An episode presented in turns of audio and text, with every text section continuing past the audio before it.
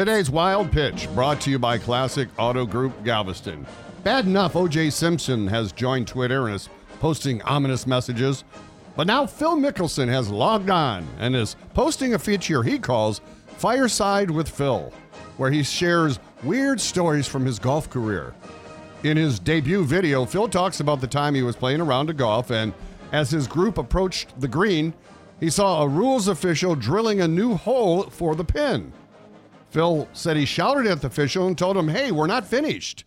The rules official then explained why the green needed a new hole. Someone took a dump in the cup. Oh, Wow. Dean, unconfirmed reports say it was from John Daly after eating No. 30 Hooters hot wings. no, no. That's today's wild pitch.